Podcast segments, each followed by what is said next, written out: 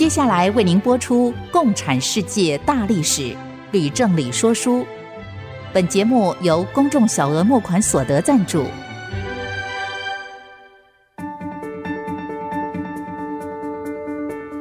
共产主义的兴衰影响近两百年来的全球局势。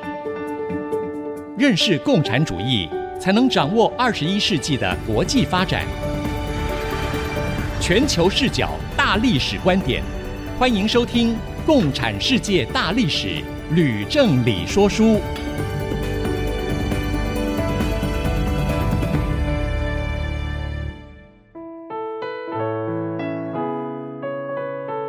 欢迎收听《共产世界大历史》，吕正理说书节目，我是徐凡。我是吕正理。我们的节目呢也会同步在 Apple Podcast 跟 Google Podcast 上架。如果呢你是在 Podcast 的收听的话，我们欢迎朋友们能够按一下订阅，就会每一集收到我们的节目。非常方便收听。我们今天呢讲到是第三十三讲，共产党在日本以及台湾的早期发展。讲到日本跟台湾的共产党呢，哎，这个太有趣了，是不是可以请老师破个题，先说个大概呢？好的，我们在前面几讲中说到二次大战后，苏联把东欧八国都变成卫星国，又帮毛泽东。打赢国共内战，建立中华人民共和国，然后毛在苏联的支持之下，又发动抗美援朝战争，南北韩由此分立。那么接下去，共产党就更容易输出革命到东亚其他国家了。所以我将为听众们说明共产党究竟是如何继续输出革命。不过由于东亚有很多国家，大约要三次哈。才能够讲完，所以我们今天只能讲日本跟台湾。嗯、那至于东南亚的菲律宾、越南、辽国、柬埔寨、泰国、马来亚、印尼和缅甸等国家，我将留到下面两讲再讲。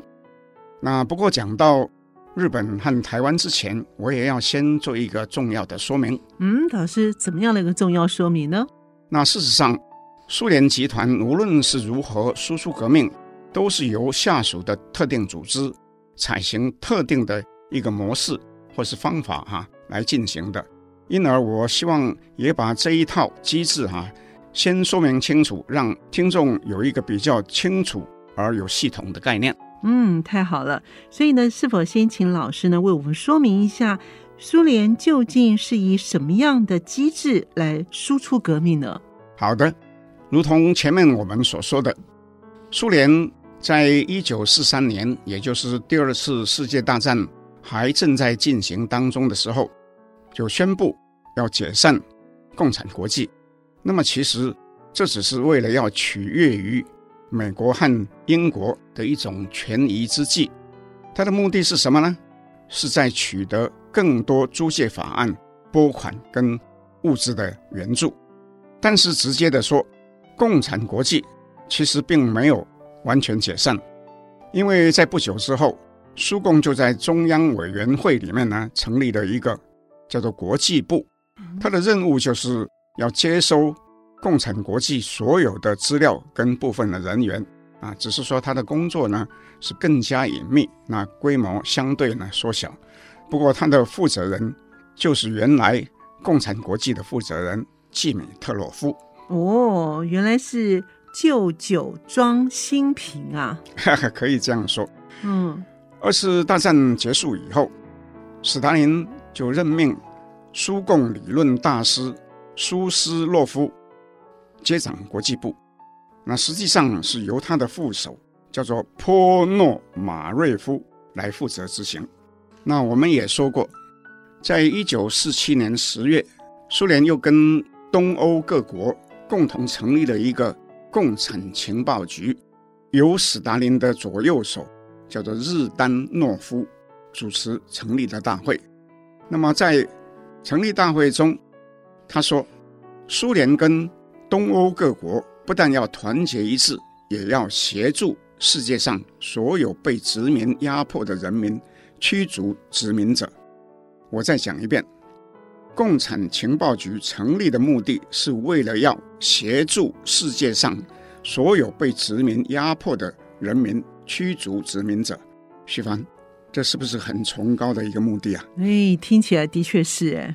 不过我必须指出，一个人或是一个政权说什么目的当然是很重要，但究竟是使用什么样的手段去达成那个目的？我想也是一样重要吧。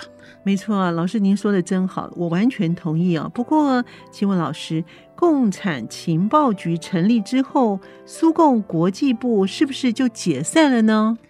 好问题，答案是没有。哦，苏共国际部并未因为共产情报局成立而取消，而是互相合作。从一九五五年起，刚刚我们讲到那个副手。波诺马瑞夫对正式成为国际部的负责人。嗯嗯，他的任期哈、啊、超过三十年，哦，一直到一九八六年为止啊。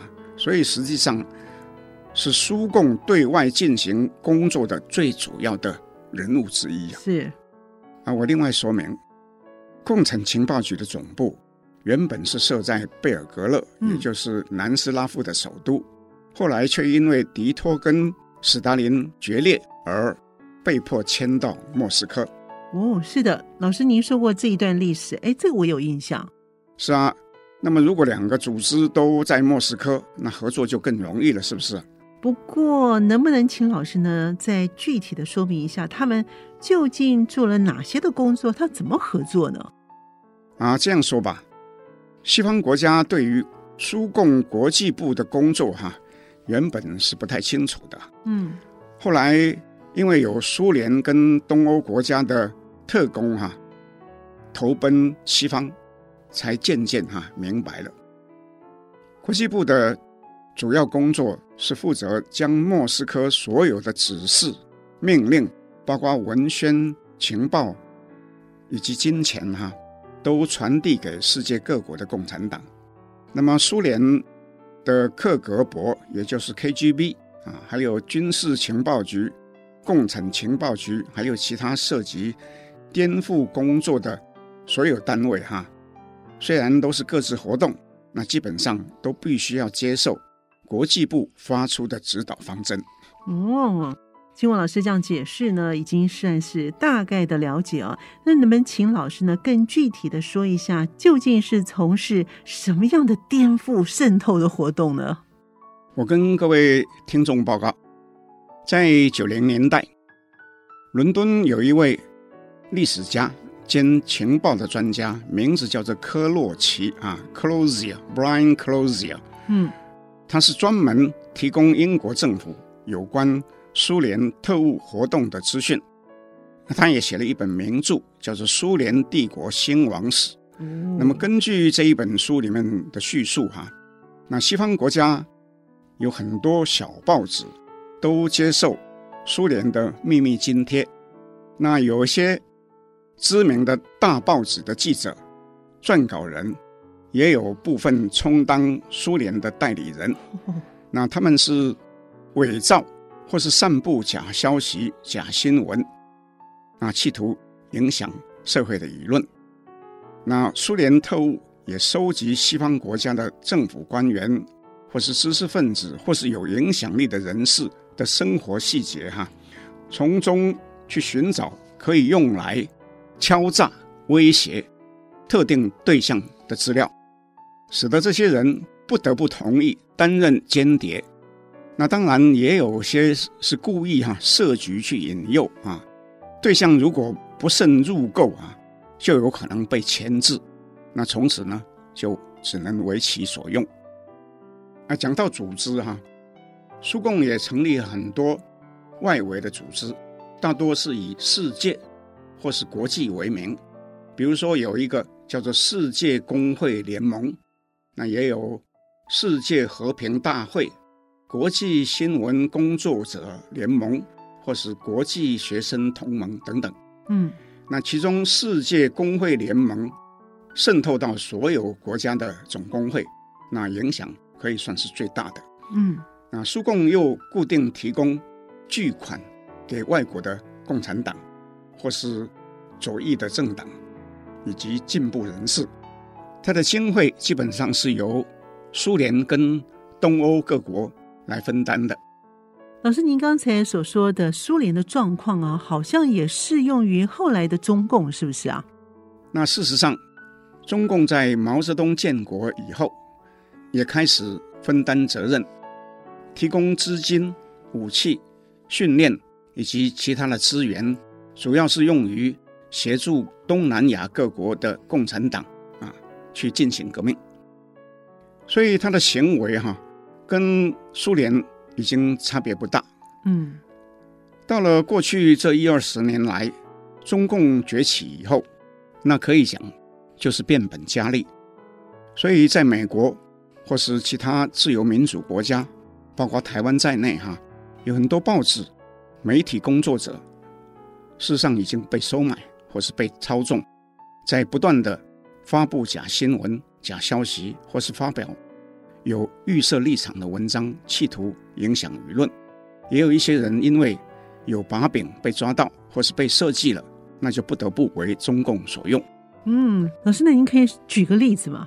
好的，那比如说在两千零四年五月，嗯，日本驻上海总领事馆有一名负责收发的馆员，遭到中共的情报单位哈，以不正常的。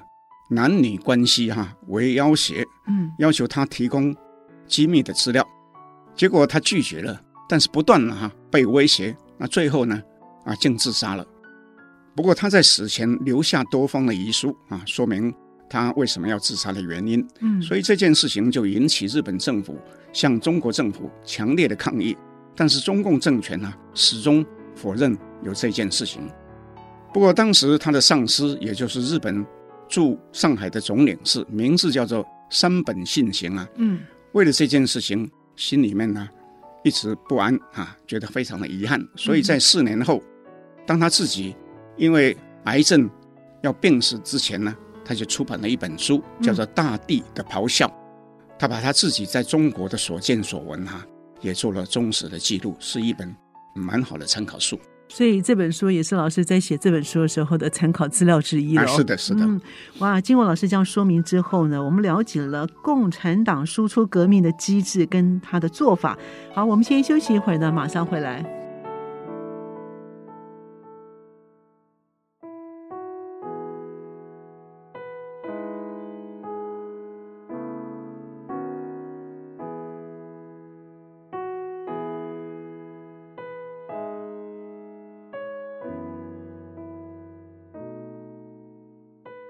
朋友们收听《共产世界大历史吕正理说书》。我们的节目呢是在每个星期二的晚上八点钟播出，在星期六的下午十四点到十五点钟会再重播。谢谢老师刚才的说明，让我们了解了共产党输出革命的机制跟方法。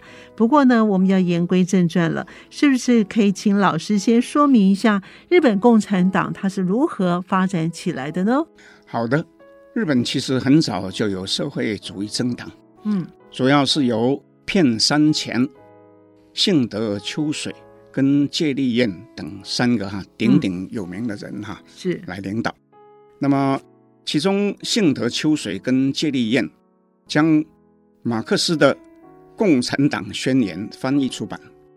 那幸德秋水的思想哈，那其实是倾向无政府主义。他主张呢废除天皇，嗯，那结果呢被五子是企图刺杀天皇哈，嗯，因而遭到逮捕哈，跟同治十二个人哈 一起被处决。哇，啊，日本的历史把这件事情称为幸德大逆事件。那从此日本社会主义者哈就销声匿迹了。那后来呢，老师？到了一九二二年。日本共产党在共产国际的扶持之下正式成立，但是呢，立刻被宣布为非法。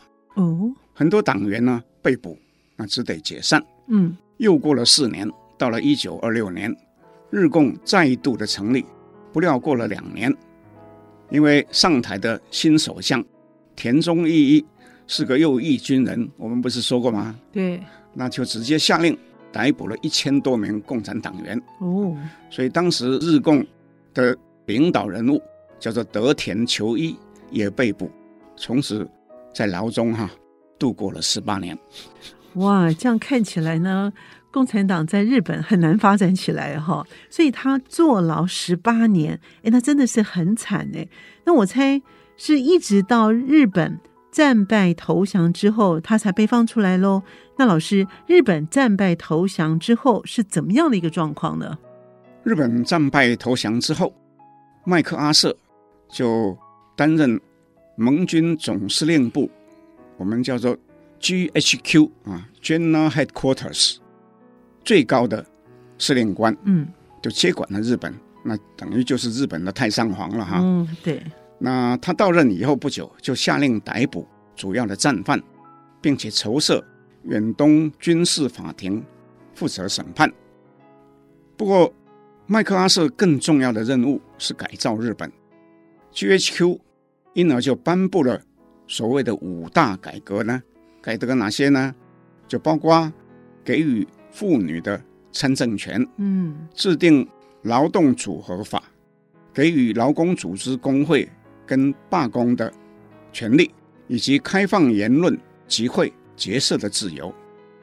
啊，GHQ 又推动国会的选举，修订新宪法，公职追放，解散财阀等等。啊，老师，那什么是公职追放呢？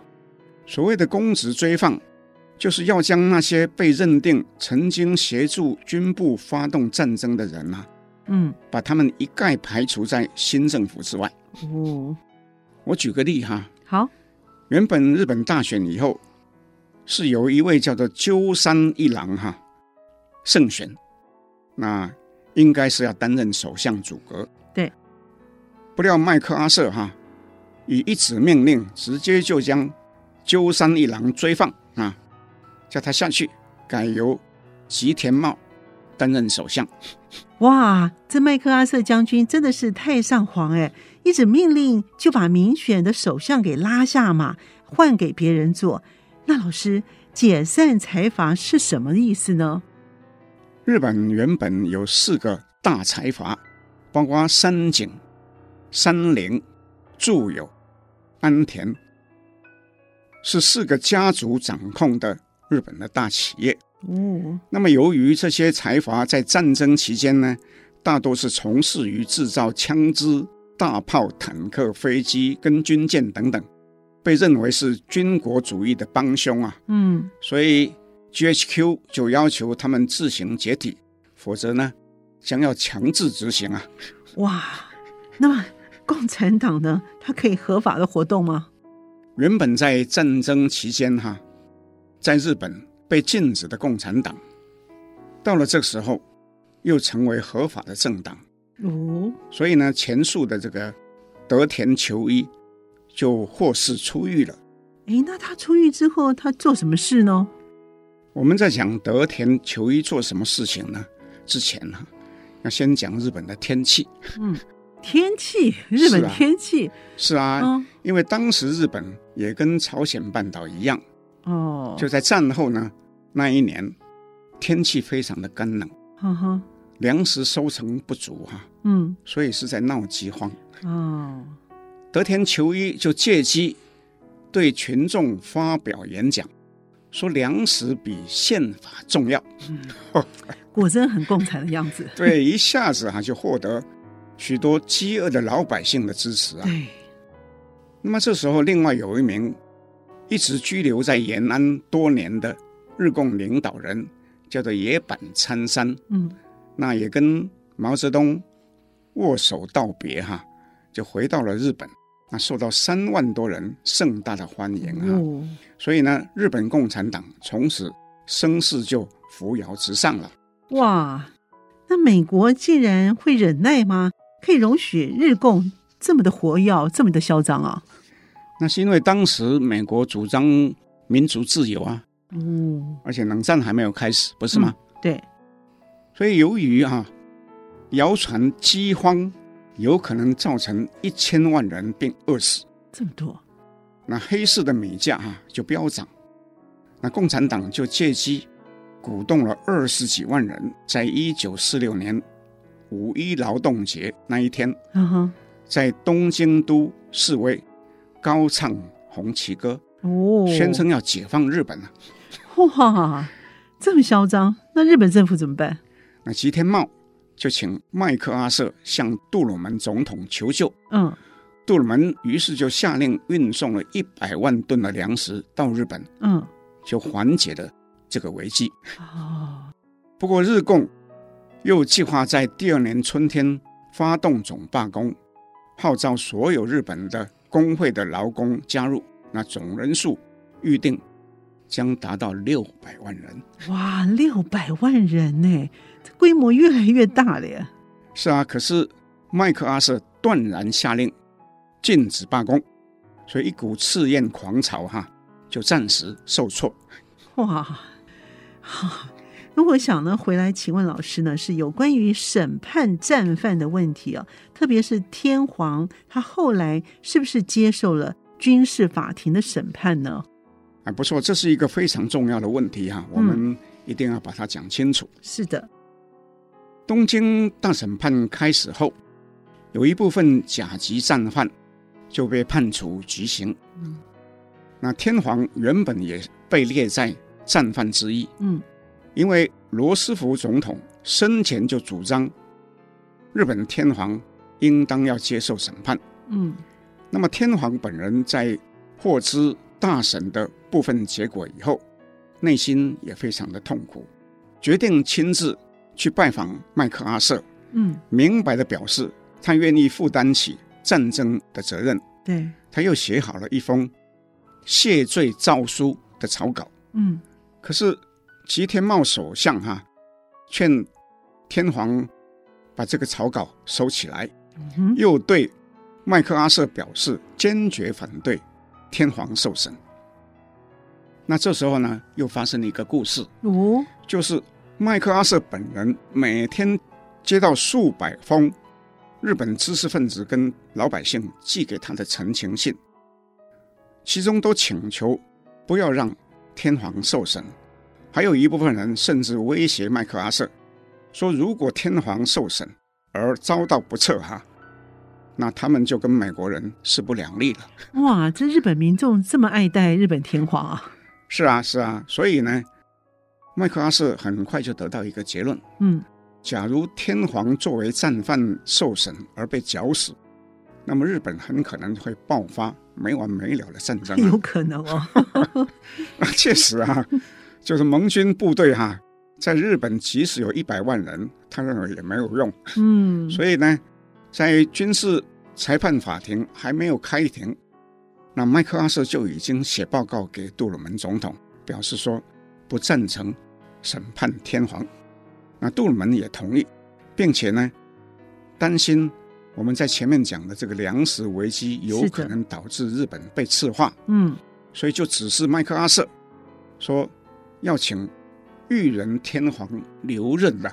哦，不但不处死，还要留任啊。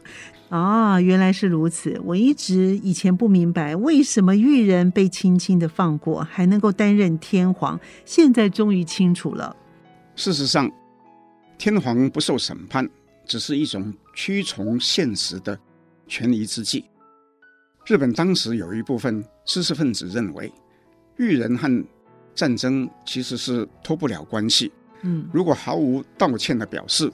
而且继续担任天皇，日本将会面临一个不负责任，也就是是非不分的时代。说这话的，包括一位最高法院院长，还有当时东京大学的校长。所以基本上，我觉得他们说的对，我非常赞同他们这两位先生的见解。的确是哈，因为呃，日本发动战争呢，天皇其实的确是有责任的。我们先休息一会儿，马上回来。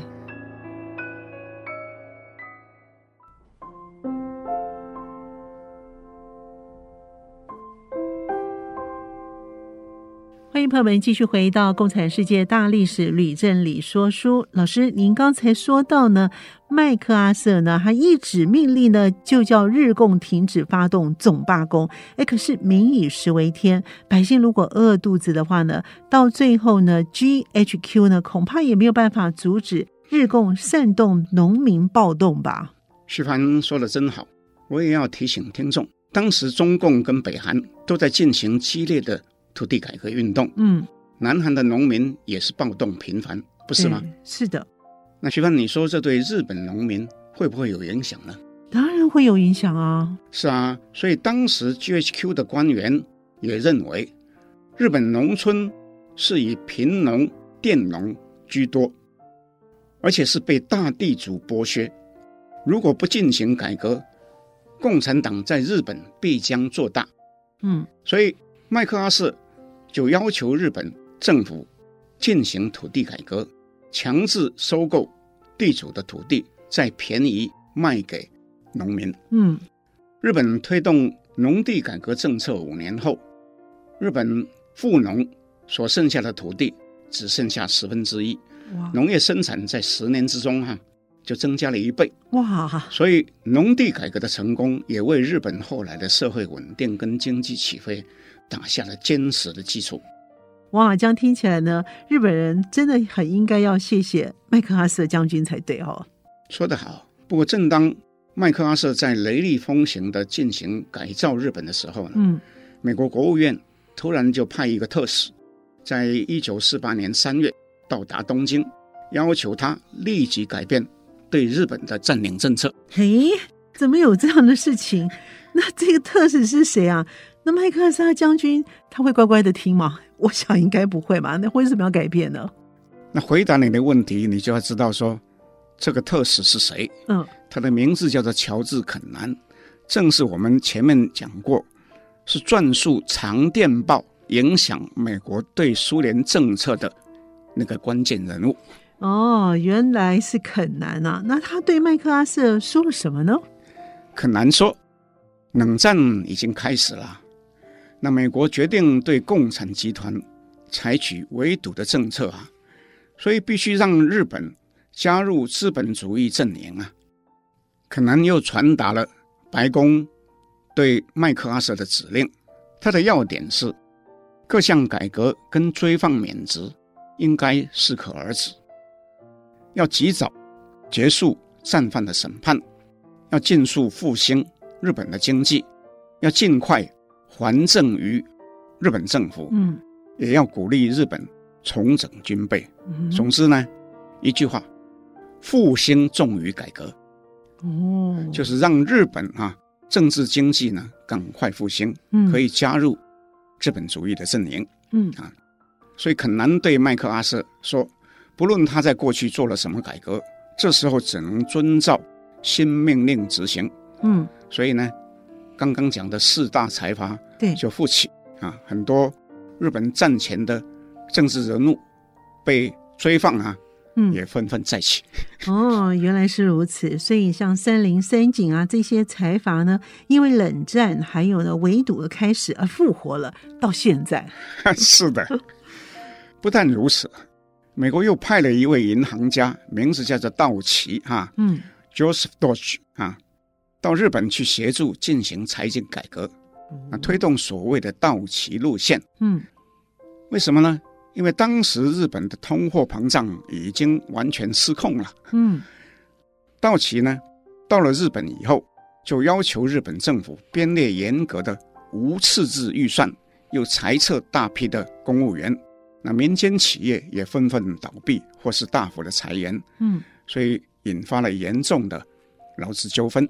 哇，那我补充一下，所谓的道奇路线，其实就是一般所称的正当疗法，或是称为休克疗法。嗯，听起来很恐怖。对呀、啊，因为它的改革方法，如我们刚刚讲的，是非常的激烈的。嗯，可是对日本却非常的有效，所以立刻呢就把通货膨胀啊给控制下来了。嗯，也可以说。把日本后来经济起飞的道路哈，嗯，铺得更平稳。那关于通货膨胀啊获得控制哈，当时流传一个很有趣而传神的小故事。哇，太好了！我最喜欢听老师说故事了。是怎么样的一个传神故事呢？啊，据说有一天，报纸上报道，有一个小偷啊闯空门，偷走了现金，嗯，却没有偷走其他值钱的东西。哦，那道奇知道以后，他说他非常开心呐、啊。为什么呢？因为这表示通货膨胀已经稳定了，人民呢对货币呢已经有信心了。啊、哦，真的是很传神的小故事。嗯，虽然这故事很短哦，但是果然真的是非常的有趣哦。不过话说回来，由于公务员跟民营企业的从业员，嗯，都被大幅的裁撤，所以休克疗法的过程真的是很痛苦，也给了日共啊有机会再去挑战 GHQ 政府。哦、哇，这日共又回来了，他又做什么事呢？因为当时日本的国铁。有十二万名员工被一次裁掉，十二万名，所以就陷入恐慌了。对，于是就配合日共去进行激烈的罢工抗争。嗯，那结果就导致国铁突然连续发生三次惊人的意外事件。哇，这什么样的意外事件呢？那其中有一件是有一辆无人的电车突然就自动行驶。那造成二十几个人伤亡。嗯，那另有一件是一列在行驶当中的电车突然就翻覆了，结果造成三个人死亡，数十人受伤。不过最令人惊骇的是，日本国铁的总裁有一天被发现沉尸在铁道之上，那明显的是被火车压过，而且呢是被谋杀的。哇，那真的是很恐怖哎。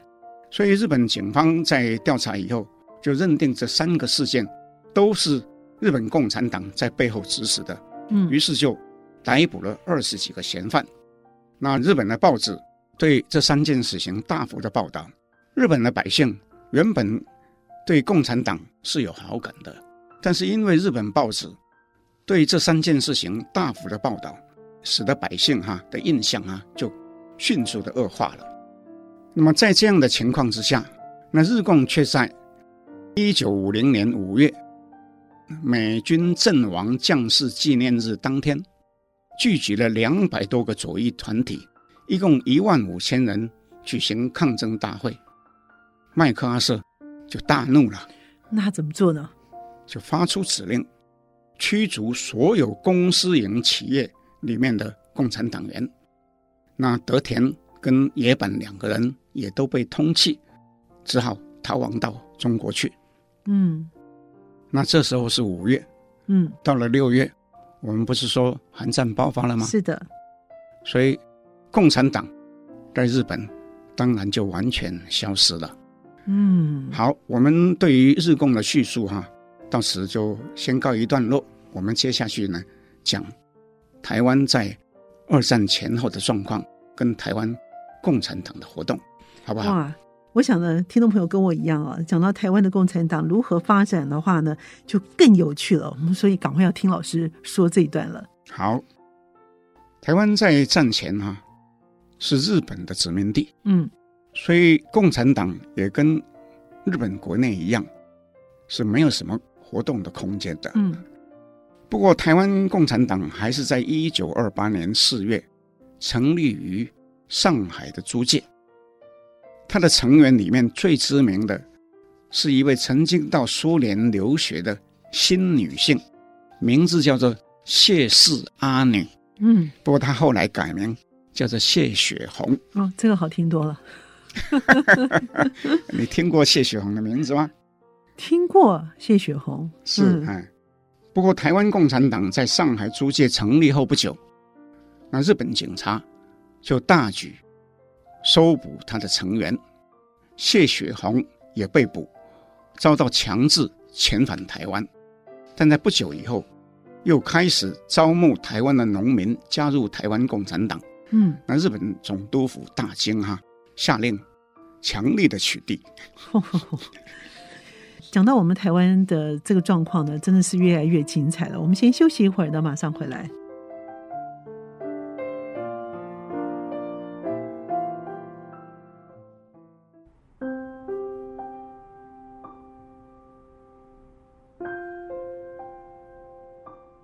朋友们继续回到《共产世界大历史吕正理说书》。老师，刚才您说到这位曾经留学俄国的新女性谢雪红，哎呀，真的很厉害。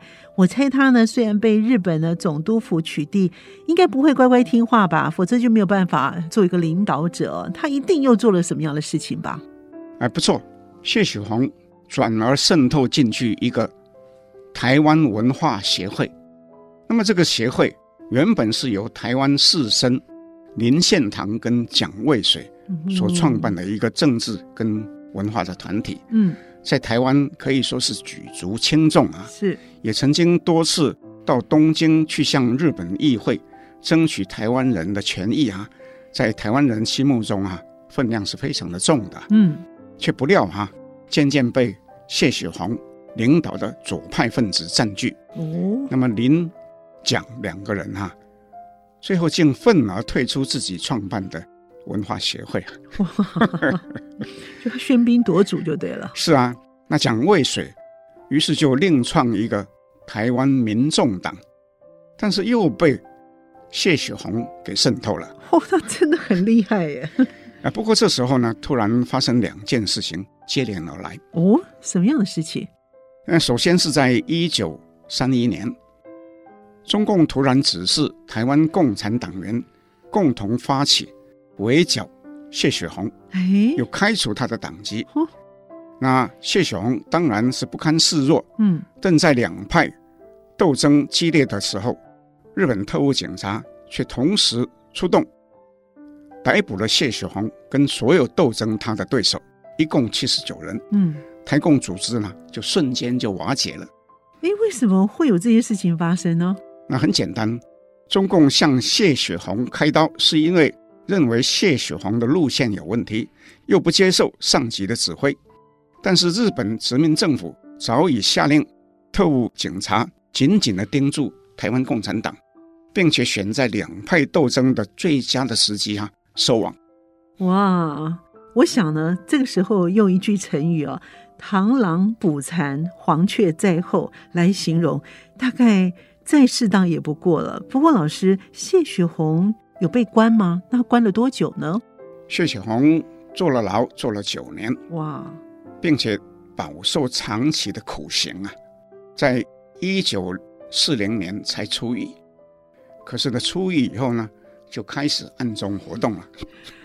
真是很厉害哎，那打不死哎他，他真的是一个革命志士哎。那后来呢？那讲到后来，我们就要先讲到第二次大战结束以后，台湾的情形。嗯，日本战败以后，蒋介石派陈仪接受台湾。那陈仪大量任用大陆各省来台的人，也就是所谓的外省人，还有一些曾经到大陆为国民党工作的台湾人，也就是所谓的半山。嗯。所以他被认为是极端的歧视台湾人，又放纵部署贪污腐化，结党营私，台湾人无不痛恨啊！就所以民怨就越来越深。嗯、是谢雪红，于是就开始成立各种的群众的组织，但是仍然拒绝接受中共派来的台共分子的指导。嗯，他的根本原因就是谢雪红。是主张台湾自治，跟主张台湾回归中国的台共分子呢，呃，可以讲说是水火不容。他应该是最早的台独分子啊。对 对对。到了一九四七年二月，台湾就突然爆发了二二八事件。哦。啊，仅仅是为了警察在台北市的延平北路查缉一名老妇人，没收她贩卖的私烟跟身上所有的钱。就引起路人不满，便点燃了台湾全岛人民蓄积已久的怒火，那就一发不可收拾了。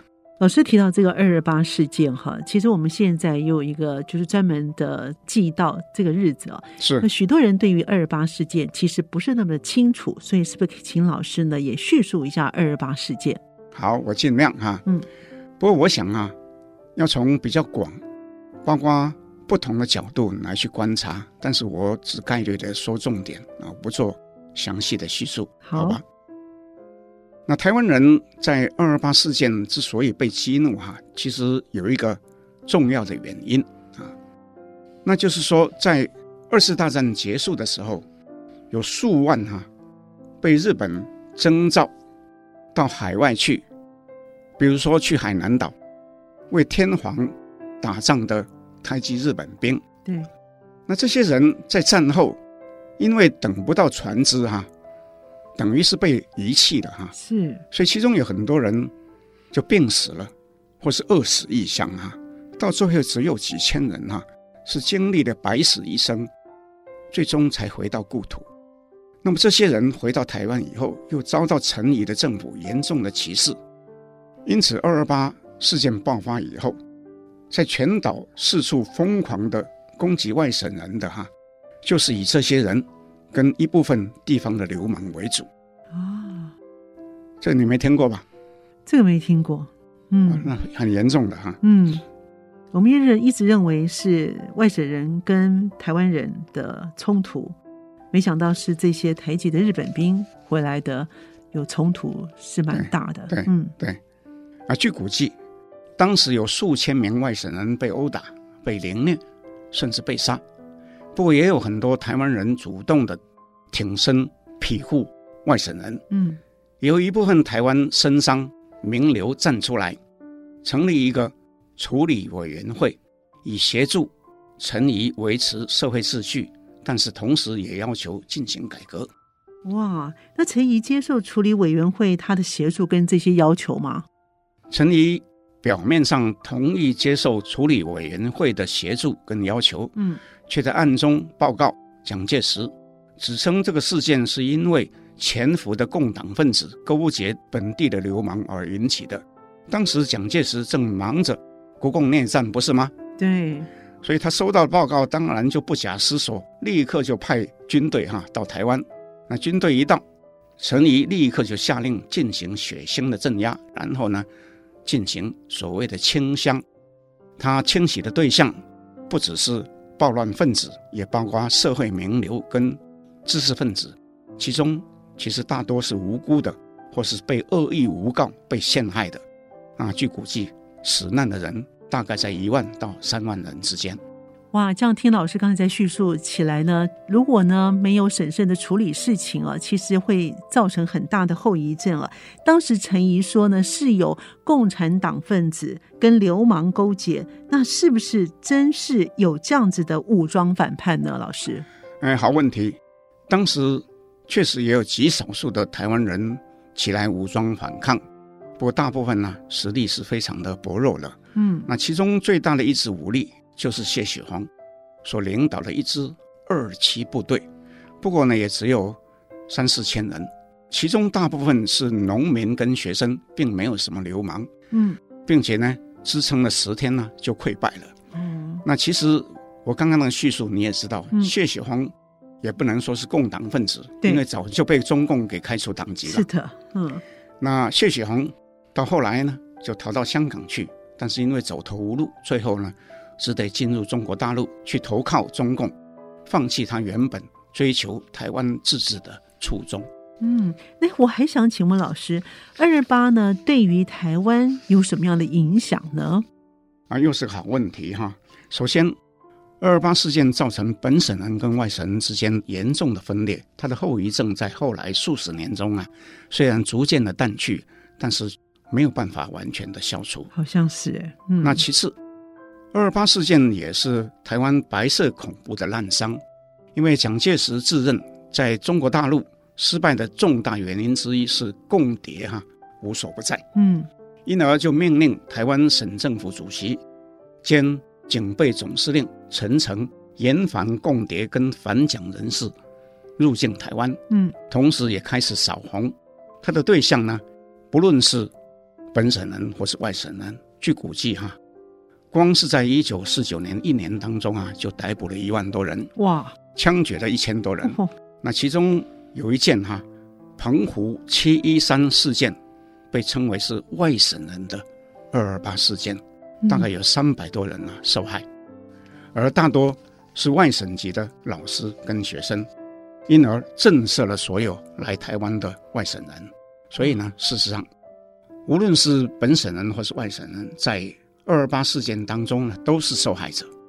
我个人认为，二二八其实是在三重复杂的原因交错之下呢发生的。嗯，第一个呢是一个动荡的时代，第二呢，那是一个威权高压的政权统治。那第三呢，是因为有少数的政客他的恶劣行径哈，这样加起来所发生的一出悲剧。那严格的说哈，这些事哈跟族群的关系其实是不大。所以外省人跟本省人之间哈的隔阂哈，我自己认为是没有什么理由哈要继续存在的。哇，经过老师这样的解释之后呢，诶，对于二二八呢，我们会比较清楚的想法跟概念了。但是我还有一个问题，就是老师曾经说过呢，台湾推动土地改革的政策呢是学日本的，是吗？哎，不错，全程奉蒋介石的命令主持土地改革。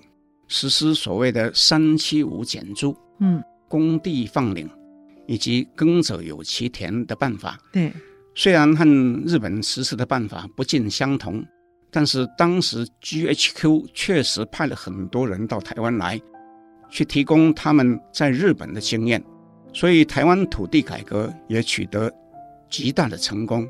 在实施十年以后，台湾的自耕农的人数已经达到。农民总数的八成，每亩的稻米的产量啊，也增加了五成。所以我也要重复的说，有人评论哈，国民党如果在大陆早早进行温和的土地改革啊，嗯、或许不至于啊被共产党赶到台湾来。哇！今天这一节真的是很精彩，因为攸关我们自己哎哈，所以我们今天呢节目也到尾声了。另外呢，我们要跟大家分享的是呢，节目除了在 IC 之音官网 AOD 可以随选随听以外呢，同步呢也会在 Apple Podcast 跟 Google Podcast 上线了。也欢迎我们的听众朋友呢上 Podcast 的搜寻《共产世界大历史吕正理说书》，记得要按下订阅，你就不会错过每一集哦。